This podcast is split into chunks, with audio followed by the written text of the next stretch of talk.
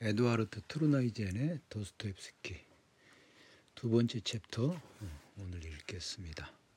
어제 첫 번째 chapter를 chapter 2를 읽으면서 어, 도스토옙스키 문학에서 가장 문학에서 어, 도스토옙스키 문학에서 가장 집중적으로 거론되는 문제가 무엇인가 했을 때 바로 인간이라고 하는 것이죠. 도스토옙스키가 말하는 인간, 인간을 묻는다라는 점에서 인간을 묻는다라는 점에서 도스토옙스키 문학은 철저하게 실존 문학이죠. 물론 인간이 주인공이 아닌 문학이 어디 있겠습니까만은 많은 인간들이 나오는 그런 소설들 있잖아요. 예를 들어서 박경리의 토지 그렇게 많이 안 나오나요? 음, 조정래의 그 태백산맥 사람 많이 나오죠. 사람 많이 나오는데 그 사람들도 물론 극한의 경험을 하고 그들도 인간 자체에 대해서 물어봅니다. 그런데 그리고 다양한 상황 속에서 다양한 상황 속에서 사람은 어떻게 변하는가 그리고 어떻게 행동하는가 이런 걸 묻죠. 그리고 자기 자신에 대해서 묻는다라고 하면 뭐 오이디푸스 왕 자기 자신에 대해서 묻죠. 오이디푸스 그것을 음, 제쳐둘 수는 없습니다. 그렇다면 그들 모두가 다 그런 것을 묻는 작품들 모두가 다 실존적 문학이냐 그렇게 말하지 못할 까닭도 없지만 그래도 그냥 인간 자체를 물음의 대상으로 삼아서 좀 끈질기게 물어 들어간다라고 할 때 그것이 이제 실존 문학이라고 할 수 있겠죠. 저는 실존 문학 또는 음, 도스토옙스키의 경우에는 실존 신학이다 이렇게 대다 생각 분류를 해보곤 하거든요. 실존 신학이다. 실존 철학이 아니라 실존 신학이다. 어, 여기서 신학이라고 하는 말은 음, 기독교의 신, 뭐 이슬람의 신, 뭐 그런 이슬람교의 신 그런 의미에서의 신학, 신적 존재에 대해서 탐구하는 것, 실 실존하는 인간으로서 신에 대해서 탐구하는 것. 그것을 가리키기도 하겠지만 오히려 저는 이것을 이제 하나의 그 인간의 음, 감각 경험, 감각적 경험을 통해서 도달할 수 없는 물음들을 어, 신비 속에 가, 감춰져 있는 물음들 그런 물음들을 제기한다. 대답을 해볼 수는 없. 대답까지 나오지는 않아도 그것을 제기한다. 라는 점에서 신학이라는 의미를 신학이라는 용어를 사용하고 있어요. 그렇게 보면 어, 실존 신학이 아니라 실존 인간학이라고 해도 될 것인데 인간에 대해서 묻는다는 것이 결국 그 인간의 알 수 없는 지점 끝까지 탐구를 해봐도 알 수 없는 지점이 있으면 그건 이제 인간이 인간에 대해서 알지 못하는 것이니까 그럼 결국 그게 형이상학의 영역으로 넘어가거든요. 그래서 실존 형이상학 그렇게 말을 해도 될 것 같고 또 실존 신학이라고 어, 신학을 형이상학과 같은 의미로 쓸 수도 있으니까 신학이라고 얘기해도 될 것 같습니다. 그리고 형이상학보다는 신학이라고 하는 것이 더 좋다는 생각이 드는 게 뭐냐면 신이라고 하는 존재는 완전한 존재로 상정되죠. 생각이 되는 거죠. 신은 완전한 존재로 상정됩니다. 그에 비해서 인간은 아주 명백하게 불완전한 존재이죠. 존재이다. 그러니까 상정되는 것, 신이 있다 없다에 대해서는 우리는 말할 수 없지만 상정할 수는 있죠. 그러니까 신은 완전한 존재로 상정되고 인간은 명백하게 불완전한 존재이고 이다. Human is explicitly imperfect being이죠. is 어, 그런 점에서 이제 그 신이라고 하는 완전한 존재를 상정함으로써 인간이 불완전한 존재라는 것, 아주 명백하게 불완전한 존재라는 것이 어, 선언되고 그 불완전한 존재라는 것을 선언한 상태에서 인간이 스스로를 묻는다고 하는 것은 결국 불완전함을 묻게 되는 것이고 그 불완전함이라고 하는 것 그것이 바로 인간의 실존적 사태죠. 그리고 불완전함이라고 하는 것을 지속적으로 자각할수록 어, 신의 완전한 상정된 신의 완전함이 사유되고 그런 까닭에 인간이 내가 불완전하다 인간이 나는 불완전한 존재다라고 하는 것을 생각을 해보려면 음, 상정된 차원에서라도 상정된 차원에서라도 완전한 뭔가가 있어야 되지 않겠어요? 그런 점에서 신은 그 존재가 실제로 있든 그렇지 않든 간에 어, 나 인간을 인간을 불완전한 존재로서의 인간을 사유하게 하는 하나의 추동력으로서 또 완전함을 향해 가고자 하는 또는 불완전함을 탐구해 가고자 하는 탐구하고자 하는 탐구하게 하는 어떤 지향점을 설정해 주는 모멘트가 계기가 되겠죠. 그러므로 어, 신은 나에 대해서 있는 거죠. 나의 불완전함을 탐색하는 하나의 내 앞에 대면에 있는 존재로서 나를 위하여 나에 대하여 상정되어 있는 것이고 그렇게 신이 내, 내 앞에 완전한 존재로서 상정되어 있기 때문에 나는 신을 향해 가는 것이면서 동시에 신을 향해 가는 것이 곧 나의 불완전함을 음, 깨닫는 것이므로 나에게로 반성하게 하는 나에게로 되돌아오게 하는 그런 계기이기도 하겠습니다. 그런 까닭에 실존 신학이다 이렇게 말하면 신이 실제로 있는가를 탐구하는 것이 아니라 완전한 존재로서의 상, 완전한 존재로서 상정된 신을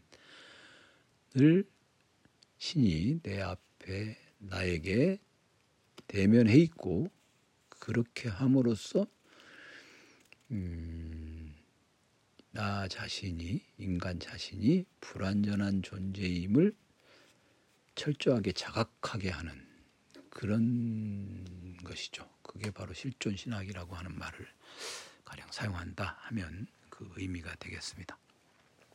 그렇다면 완전한 신에 대해서 사유를 하고 그 완전함을 사유하고자 하는데 그 과정에서 어, 나의 불완전함이 자각된다. 즉 나의 사유로부터 완전함과 불완전함이 어, 동시에 발생하기 때문에 그러한 역설적 상황이 되므로 실존 신학은 변증법적 신학이다. 그렇게 어, 생각해 볼 수도 있겠습니다. 뭐 말도 안 되는 소리를 지금 했던 것 같기도 하고 아닌 것 같기도 하고 모르겠습니다. 자, 도스텝스키 챕터 2는 트루나이젠 도스텝스키 챕터 2는 도스토옙스키 사람들입니다. 챕터 1이 인간이란 무엇인가에 대한 일반론이라면 이제 도스토옙스키의 작품 속에서 도스토옙스키가 어떤 사람들을 서술하고 있는가, 어떤 사람들에 대해서 자세하게 얘기를 하고 있는가, 그것을 다루죠. 대표적인 주인공들이 등장합니다. 이 대표적인 주인공들이 어떤 사람들인가?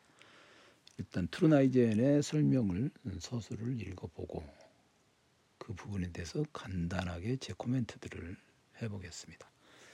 27페이지부터 63페이지까지입니다. 한 40페이지 조금 못 되네요. 첫 번째 문장이 첫째 문장이 기묘한 인간들의 조합이다.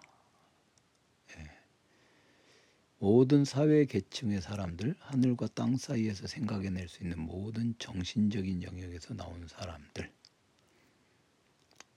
아, 더스텝스키 인간들은 좀 그렇죠. 그런데 아주 기묘한 인간들인데 동시에 현실 속에서 살아가는 사람들이죠.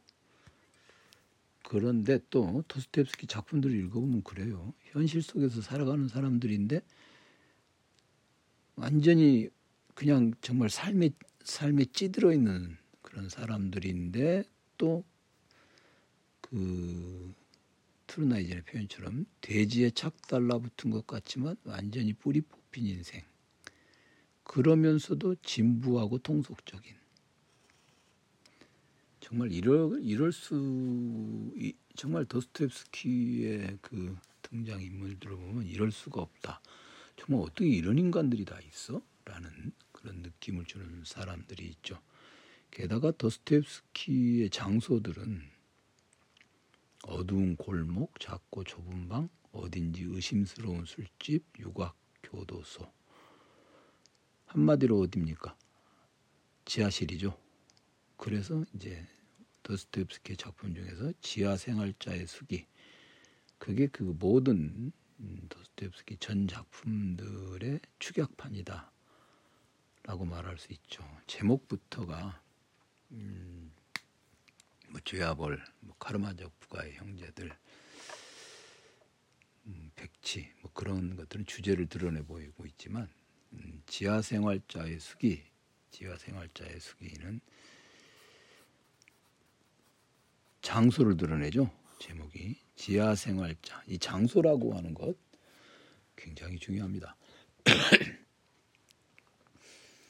그 장소에 관한 논, 논 이론적인 탐구 이거 굉장히 중요하죠. 뭐 영화나 이런 데서도 어떤 장소가 비쳐 비치면 그 장소가 우리에게 음, 우리에게 어떤 심상을 딱 던져주죠. 장소 자체가. 어, 저는 그게 굉장히 그 잘 드러난 음, 작품 중에 하나로 제가 기억하고 있는 게 Once Upon a Time in America 그 작품입니다. 그 거기에 보면은 여러 장소들이 나오죠. Once Upon a Time in America. 근데 영화 제목은 Once Upon a Time in America예요. 옛날 옛적의 아메리카에서 그 말이죠. 시간을 나타냅니다. 그 시간을 나타내는데 그 영화는 이제 등장 인물들의 어떤 행위 그런 것도 중요하지만 여러 장소가 나와요. 특히 그 영화 포스터에 그 어린애들 네 명이 어린애들이죠. 예, 어린애들이 어른 옷 입고 그 걸어가는 것을 이렇게 먼 원경으로 찍어 놓은 그 영화 포스터를 보면 야 이게 참 그 장소 그리고 이제 뭐 여러 장소들이 등장을 합니다. 근데 그게 굉장히 인상적인 부분들이 있죠. 여튼 장소라고 하는 것, 장소라고 하는 것, 도스토옙스키의 작품의 등장 인물들이 나오는 곳은 어두운 골목, 작고 좁은 방, 의심스러운 술집, 육아교도소. 한마디로 말해서 지하입니다. 지하 생활자의 수기가 그런 점에서 도스토옙스키 작품의 그 음, blueprint라고도 할 수 있겠습니다. 등장 인물들이 현실 속에 완전히 현실 속에 완전히 착 달라붙어서 현실 속에서 살아가는 현실적인 인간인들인데 사실은 그들은 어, 그런 까닭에 아, 그런 까닭에 진부하고 통속적이지만 가만히 들여다보면 완전히 뿌리 뽑힌 인생이니까 그 장소에 둘러붙어 있는 것 같지만 아주 역설적이게도 완전히 뿌리 뽑힌 인생이라는 점에서 그 이제 변칙법적 계기들을 보여주죠. 이게 이 부분이 이제 첫째로 이제 그 변칙법적 계기가 된다. 그렇게 말할 수 있겠습니다. 작품이 진짜 기가 막히죠. 도스토옙스키 작품들은. 그리고 바로 그 두 가지가 겹쳐져서 도스토옙스키의 세계를 구성합니다.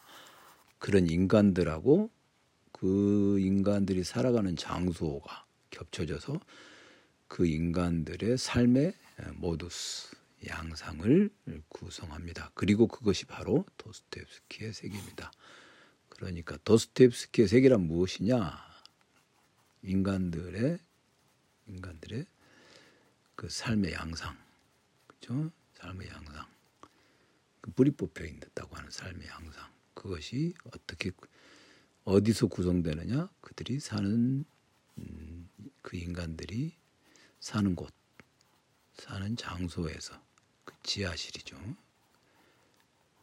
그 지하실 이 두 개가 이제 도스토옙스키 세계를 구성하고 있습니다. 어떤 인간들인가? 그 삶의 양상이라고 하는 거, 뿌리 뽑힌 삶. 그런데 그 뿌리 뽑힌 삶이라 할지라도 그 지하실에서 아등바등 살아갈 수밖에 없는 그들의 모습. 그게 도스토옙스키의 세계죠. 그리고 바로 그런 점에서 아주 많은 인간들이 등장하는 장편 대하 소설들하고 구별되고 있는 그런 지점이겠습니다. 도스토옙스키 세계가 어떤 것인가? 그게 이제 그 제가 오늘 뭐 이렇게 띄엄띄엄 말, 말 같지 않은 얘기한 거 예. 실존 신학적 계기들이죠. 그런 게. 자, 첫 번째가 이제 등장하는 인물이 이제 죄와 벌에서 라스콜리니코프. 라스콜리니코프는 무엇으로 움직이는가? 라스콜리니코프는 대학생이잖아요. 대학생 이념으로 움직이죠. 라스콜리니코프는 이 트루나이젠도 그런 얘기죠. 그는 비범한 인간이며 자신의 이념을 가지고 있다. 그 이념을 가지고 노파를 죽이죠. 그러고 시베리아에 가서 귀양살이를 하게 되는데 거기서 말로 표현해낼 수 없는 인생의 etwas 무언가와 직접 마주하게 된다. etwas라고 하는 말이 something이죠. etwas, something 무언가와 직접 마주하게 된다. 말로 표현할 수 없는 인생의 etwas. etwas란 단어를 보니까 참 우리 에, 저 철학과 대학생 이던 시절이 생각납니다. 그래 같지 않게 이제 그 제가 대학에 다니던 시절에는 철학과 학생들은 독일어 이제 한답시고 열심히들 했죠. 저도 저 뭡니까 석사과정 때는 영어 시험만 보는데 박사과정 입학하려면 독일어 시험 외국어 제2 외국어 그러니까 영어를 보고 제2 외국어 시험을 봐야 되는데 그 여러 개가 있었어요. 뭐 그냥 독일어 시험을 봤는데 etwas etwas라고 하는 말인가 그러니까, 어, 말을 많이 썼죠. 야 뭐 뭐 그 남녀 학 남녀 간의 에트바스가 있다. 뭐 이런 식의 얘기들. 썸 탄다라는 말이 그때는 없었고, 그러니까 썸 탄다는 말은 그뭐 썸띵이 벌어졌다라는 뜻인가요? 그게 저는 썸 탄다가 무슨 뜻인지 모르겠어요. 근데 어쨌든 썸띵이 있다. 어, 그와 나 사이에 뭐 썸띵이 있다라는 말이 썸 탄다라는 말 아니겠습니까? 그러니까 그 썸띵이 에트바스죠. 그러니까 썸띵이란 말이 아니라 이제 에트바스라는 말씀에 애, 애, 탄다 그랬을까요? 여튼 어, 라스콜리니코프는 라스콜리니코프는 시베리아에 가서 인생의 에트바스와 마주하게 된다 이거죠. 라스콜리니코프는 어, 그렇, 그런데 자기가 굉장히 그 이념을 가지고 있었고 그래서 그 이념 을 가지고 있었고 그렇게 하면 뭔가 될 수 있을 줄 알았는데 그게 안 됐다는 걸 알게 되고 그가 이제 그 휴머니티의 경계선에서 바로를 떨고 있게 되는 거죠. 여기서 이제 트루나이즈는 그렇게 얘기합니다. 거기서 라스콜리니코프가 깨닫게 되는 것은 뭐냐? 인간은 하나님이 아니라는 사실을 깨닫게 되었다. 그리고 인간 쪽에서는 저쪽으로 넘어가는 다리가 놓일 수 없다. 그걸 깨달았다고 하는데 그러다 보니까 이제 신에 대한 믿음이 생겨나고 부활이 이제 부활을 갈망하게 된다. 이 부분은 이제 트루나이제는 신학자니까 그렇게 생각했을 것 같은데 저는 아닌 것 같아요. 지금 이 트루나이제 책을 읽다 보면 꼭 결정적인 지점에서 신에 대한 믿음을 불러오거든요. 그건 아닌 것 같고 인간의 한계를 딱 깨달으죠. 그리고 무엇보다도 음, 그 지점에서 신을 향해 가는 것도 아니고 어, 니체가 말한 것처럼 인간 너머의 삶에 진입하는 것도 아니죠. 인간 너머의 삶이라고 하는 게 바로 이버맨시 초인의 삶으로 진입해 들어가는 건 아니죠. 그런 점에서 보면 니체는 어, 초인을 데려왔잖아요. 우리에게 예, 예수 그리스도 가고 초인 오고 뭐 그런 방식으로 내놨는데 그럼 그 초인이라고 하는 게 예수 그리스도하고 어떻게 다르겠어요? 초인 숭배가 일어나지 않겠습니까? 초인 숭배가 카라일처럼 영웅 숭배 뭐 이런 것이 일어나는 듯이 어, 실존 철학은 또는 제가 얘기하는 것처럼 실존 신학은 초인을 추구하는 시도가 아닙니다. 인간이 처절하게 부서진 그 현장을 목격하고 그 현장의 목격 보고서를 쓰는 게 실존 신학이죠.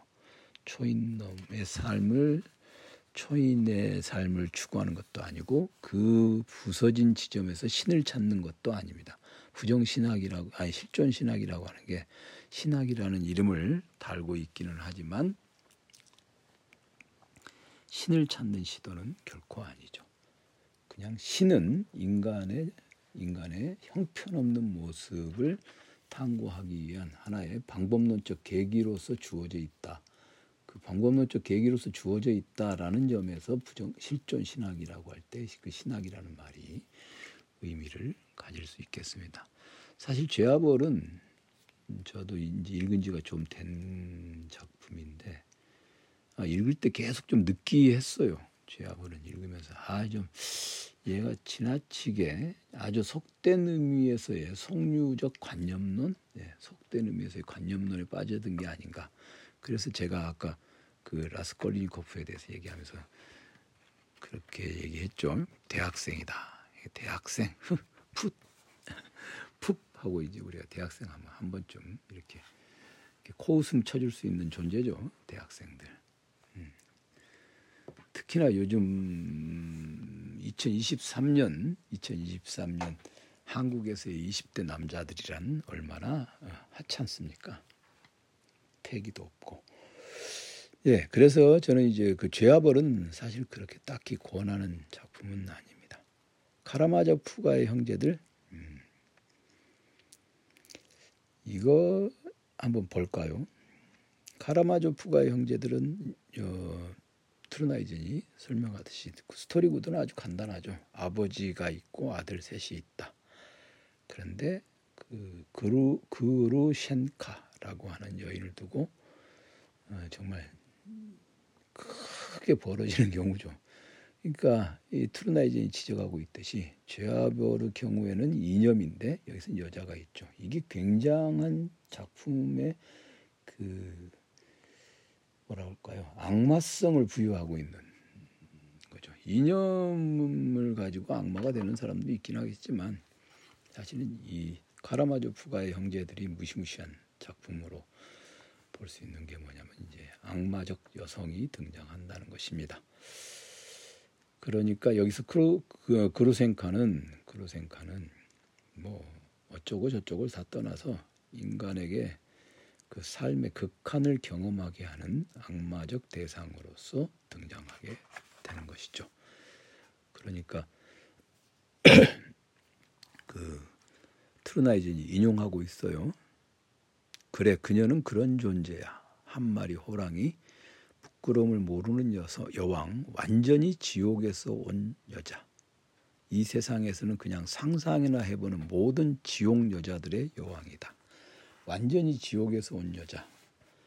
여자라는 뜻, 여자, 여성 혐오 작품 아니냐 이렇게 말하지만 말할 수도 있겠지만 그런 건 아니고 이게 악마적인 뭔가를 드러내 보여주기 위해서 그렇다면 여기서 음, 카라마조프가 형제들 이것은 인간으로 하여금 인간의 극한성을 경험하게 실존적으로 경험하게 하기 위해서 그로생카라고 하는 어, 여성이 등장했는데 그 여성이 신이죠 바로 음, 그리고 이제 그 악마와 교접하려는 이들이 이제 그 카라마조프가 형제들과 아버지죠.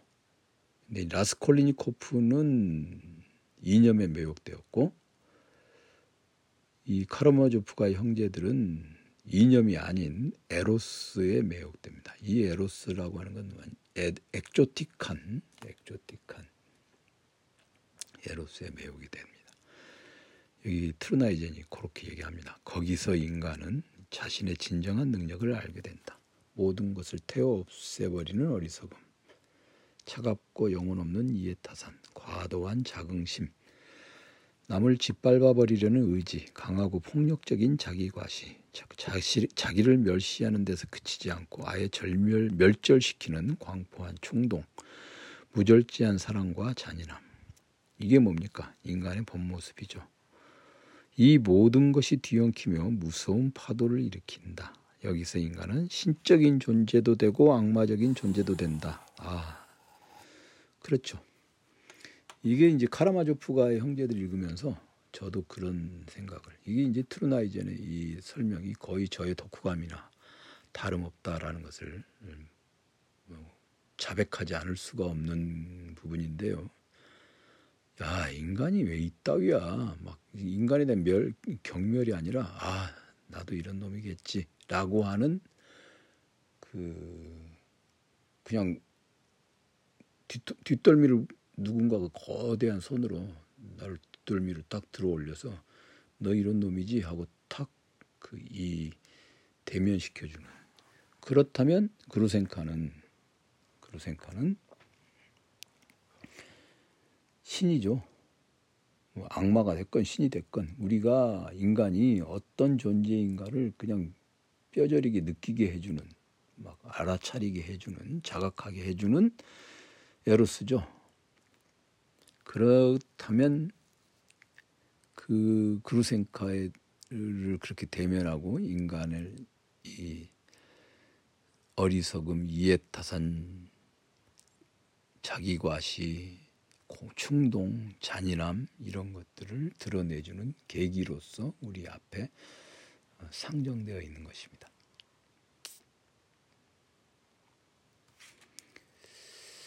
그게 이제 카라마조프가의 형제들 그죠. 그러니까 이제 자우버 마법입니다. 그런데 그 지점에 갔을 때, 그 지점에 갔을 때 카르마조프 가문의 비극적인 소용돌이 안에도 어떤 깊은 의미, 최종적인 구원의 의미가 있다고 믿었던 알로샤 막내 아들이죠. 그러니까 알로샤가 알로샤가 이제 구원이라고 하는 거 이건 이제 저기 트루나이제는 그것을 이제 신학적인 의미에서 부활을 도스토옙스키는 부활을 말한다라는 식으로 얘기하는데 저는 그 지점은 털어내버리고 신학자가 아니라 철학자로서 읽는다 하면 비극적인 소용돌이 안에도 최종적인 구원의 의미가 있다. 문장은 그렇습니다. 비극적인 소용돌이 안에도 어떤 깊은 의미, 최종적인 구원의 의미가 있다. 그렇게 돼 있는데 저는 이걸 이렇게 고쳐 읽는 것이 낫지 않나 싶어요. 어떻게 고쳐 읽느냐? 비극적인 소용돌이이기 때문에 바로 그것이 비극이기 때문에 그 안에 바로 그 안에만 예, 구원이 있다. 즉 똑같은 장소에 at the same place 똑같은 장소에 비극과 구원이 서로 대립되는 두 항목이 공존한다. 그것이 바로 부정적 아니 변증법적 신학이다. 그렇죠? 그루센카라고 하는 신적 존재, 악마도 신적 존재예요. 신적 존재가 있고 바로 그 신적 존재를 보면서 내가 얼마나 잔인한 놈인가, 얼마나 어리석은 놈인가 이런 것들을 깨닫게 되고 바로 그것을 깨닫고 있게 된 것이 비극이고 그런 비극의 소용돌이 안에 그리고 비극이기 때문에 구원이 그 자리에 있다고 생각하는 것. 그게 이제 도스토옙스키 작품이 우리에게 보여주는 것이죠. 음. 그 다음에 이제 백치. 백치는 아 저는 백치 읽으면서 그냥 아 이게 좀 진짜 백치 백치 또 음, 그 미시킨 공작이 간지를 앓고 있다 했는데 백치 읽으면서 좀 낯간지러웠어요. 그 차라리 그냥 카라마조프가 형제들이 가장 빠, 빠릿빠릿한 그런 작품이 아닌가 그런 생각을 했었거든요. 그런데 이제 음, 트루나이제는 백치도 그런 작품이라고 얘기합니다. 그런데 여기서 그런 말이 있어요. 56페이지쯤 보면 어, 미시킨 공작이 인생의 최종적인 근거를 탐색하는 과정에서 인생 자체를 해체한다. 자, 인생이라고 하는 것이 궁극적으로 어디에 있는가를 참고하고자 하는데 그걸 탐구해 가면 탐구해 갈수록 인생 자체가 해체돼 버린다. 즉 이것 또한 역설적인 사태죠. 그리고 인생을 해체해 버리면 최종적인 근거가 나타날 수도 있어요. 무슨 말이냐? 앞에서 그루센카 그루센카를 대면해. 그러면 그루센카를 대면했을 때 모든 것이 부서져 버려요. 자기가 지금까지 뭐 옳다고 여겼던 것들 그런 것들이 다 부서져 버리고 그런 것들이 다 부서져지고 잔인함, 자긍심, 그다음에 그 그런 것들만 남아요. 그런 것들만 남아 버렸어. 그러면 그게 아 이게 사실은 나의 최종 근거였구나 이런 것을 알게 되는 것이죠. 어, 또는 또는 정신이 이를테면 해결적으로 얘기하면 정신이 스스로를 전개해 나갑니다. 자기가 어떠한 존재인지를 모르고 정신은 소박한 정신이 이 대상 세계를 향해 나가서 아주 세상에 이런저런 뭐 모두 뭔가 것을 다 어, 편력하고 경험합니다. 그렇게 경험하면서 그 이제 자기 외화를 하는 거죠. 도이서롱 자기 바깥으로 나아갑니다. 그렇게 저기 바깥으로 쭉 나가서 세상의 온갖 걸 다 겪어보니까 결국 그 모든 것들이 어, 자기 안에서 흘러나왔다는 것을 자각하게 되고 그렇게 함으로써 어, 자기 자신을 돌이켜보는 또는 자기 자신으로 되돌아오는 그런 과정이 있죠. 즉 외화가 바깥으로 나가는 음, 과정이 곧 자기 안으로 어, 되돌아오는 과정이라고 하는 Entäußerung이 곧 reflection 인지라고 하는 그런 것들을 알 수 있죠. 그렇다면 그렇다면 처음에는 음, 처음에는 우리가 그것을 음, 자기 자신이 어떤 존재인지 몰랐어요. 그루센카를 대면하기 전에는 또는 신을 대면하기 전에는 악마를 대면하기 전에는 우리가 어떤 존재인지 몰랐어요. 즉 우리에게 인간 자신이 나 나는 내가 나 자신이 어떤 존재인지를 알지 못했다. 즉 나에게는 내가 일체 알려지지 않았습니다. 그런데 신을 대면하고 악마를 대면하고 그루센카를 대면했을 때 그들이 내 앞에 섰을 때 아, 비로소 어, 내가 어떤 존재인지 어, 잔인한 존재인지 자기 과시에 물욕에 가득 찬 존재인지를 알게 되었습니다. 그것을 어, 헬라스 본래적인 의미에서 미스테리온, 미스테리온이라고 할 수 있겠죠. 그러니까 음, 내가 원래 착한 놈인 줄 알았는데 그런 신적 존재들을 대면한 다음에 그렇지 않다는 걸 알았으니까 나 자신 안에 전혀 다른 또는 완전히 반대되는 모순되는 것들이 있다는 것을 알게 되었다는 것. 그런 점에서 우리 인간은 하나의 미스테리온이 되는 거죠. 미스테리라고 하는 말은요. 알지 못하는 것을 가리키는 게 아니라 예전에는 알려지지 않았으나 지금은 드러난 것 그것이 미스테리온입니다. 그러니까 이게 신학에서 쓸 때는 어, 어떤 사람들에게 특정한 사람들에게 계시된 신의 신의 비밀 그 그것이 이제 저 나중에 영지주의자들이죠. 영지주의자들은 이제 그, 그 그노시스 영지를 가진 자, 그노시스를 가진 자들만에게는 신의 어, 비밀, secret이 드러납니다. 그렇게 드러난 것을 가리킬 때 μυστήριον이라는 말을 씁니다.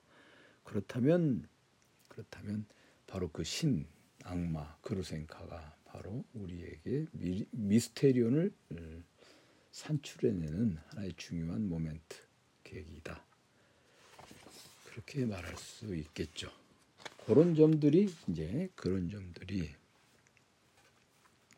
그런 점들이 바로 어, 신, 그 실존 신학의 구체적인 내용이 될 것 같습니다. 그래서 어, 인간적인 그 인간의 그 뭐라고 그럴까요? 신이라고 하는 것은 실존의 인간이 이룰 수 있는 음, 최고의 정점을 최고의 정점을 만들어내주는 계기입니다. 최고의 정점이 무엇이냐? 자신의 본질을 유가 하나도 남김없이 드러내 보이는 것. 그게 바로 어, 최고의 정점이죠. 그런데 이제 조금 제가 보기에는 안타까운 건데 안타깝게도 어, 트루나이제는 바로 이 지점에서 도스토옙스키의 깨달음과 성서의 궁극적인 통찰이 근본적으로 일맥상통한다는 사실이 명백해진다. 글쎄요. 저는 그건 아닌 것 같아요. 성서도 어떻게 읽느냐에 달려 있겠죠. 성서를 실존 신학적으로 읽으면 이런 말을 할 수 있겠습니다. 도, 도스토옙스키의 깨달음이라고 하는 게 트루자인젠이 파악한 도스토옙스키의 깨달음은 이제 부활의 부활이라고 하는 것, 속죄와 부활이라고 하는 것인데 저는 속죄와 부활이 아니라 제가 생각하기에는 도스토옙스키의 깨달음인 게 인간의 악마성이죠. 그리고 인간의 허약함. 그것이 도스토옙스키의 깨달음인데 트루나이젠이 보기에는 부활이고 제가 보기에는 인간의 이제 인간의 악마성입니다. 그리고 인간의 악마성이라고 하는 것이 가장 잘 드러난 그 지점이 어디 있느냐? 어, 그 지점이 바로 이제 그 에케호모라는 말로서 널리 알려진 그 부분이죠. 그 요한복음. 그, 그 부분을 한번 잠깐 보면요. 어, 요한복음에서 폰티우스 필라토스가 아, 폰티우스 필라토스가 예수를 신문하지 않습니까? 뭐 네가 유대인의 왕이라고 뭐 이런 거 있지 않습니까? 그렇게 신문을 하죠. 폰티우스 필라토스가 그러니까 뭐 네가 말한 대로다 뭐 그렇게 얘기를 했습니다. 그러니까 이제 저 뭐죠? 필라토스가 그러죠.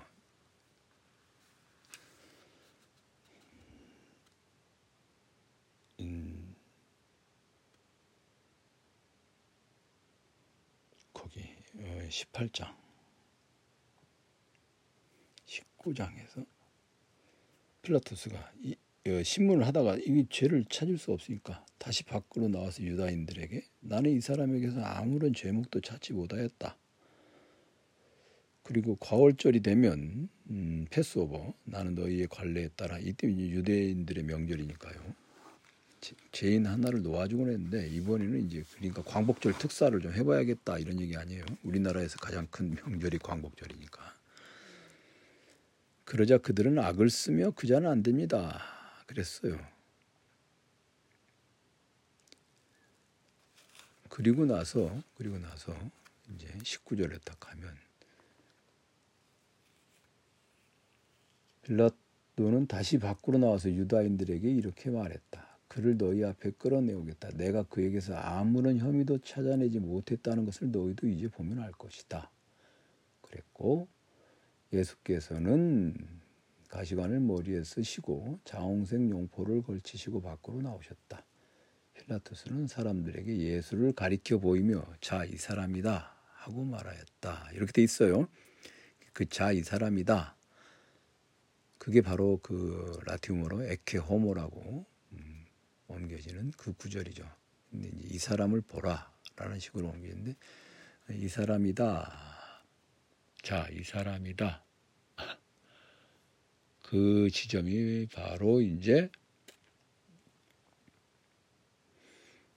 바로 그 지점이 저는 니네 이제 필라토스가 얘기하는 거죠. 예수는 유대인의 왕이든 메시, 아가 됐건 간에 어찌 되건 어찌되건 예수는 그런 존재로서 등장하였는데 그냥 완전히 인간 그 자체로서 드러나 보였죠. 필라투스에게 어, 신문을 받고 고난을 받고 그러고 이 사람이다. 니들이 말하는 나는 어, 이 유대의 총독으로서 이 사람을 아무리 신문해도 니들이 말하는 그런 죄목을 찾지 못하겠는데 니들은 도대체 무슨 죄로 이걸 이 사람의 죄를 찾겠다고 한다는 것이냐 하고 지금 거기다가 내놓은 것이죠. 이 사람이다.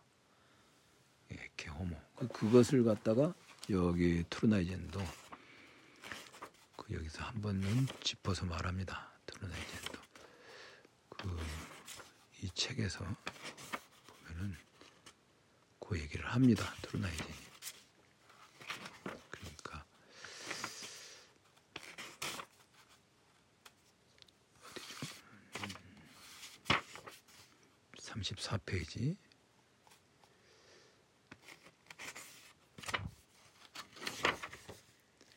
소냐가 어, 라스콜리니코프를 따라갔던 소냐가 이제 라스콜리니코프가 나는 벌벌 떨고 있는 피조물인가 아니면 그때 소냐가 그의 말을 끊는다. 그러나 우리는 이미 알고 있다.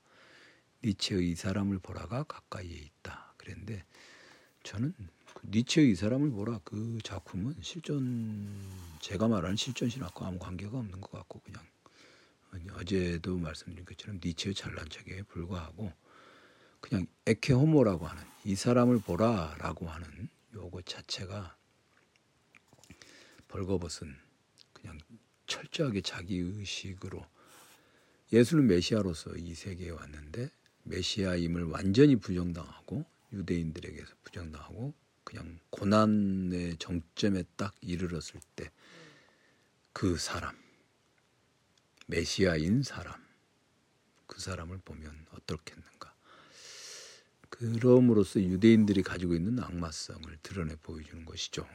그런 것이 아닐까. 그렇게도 해석을 해보겠습니다.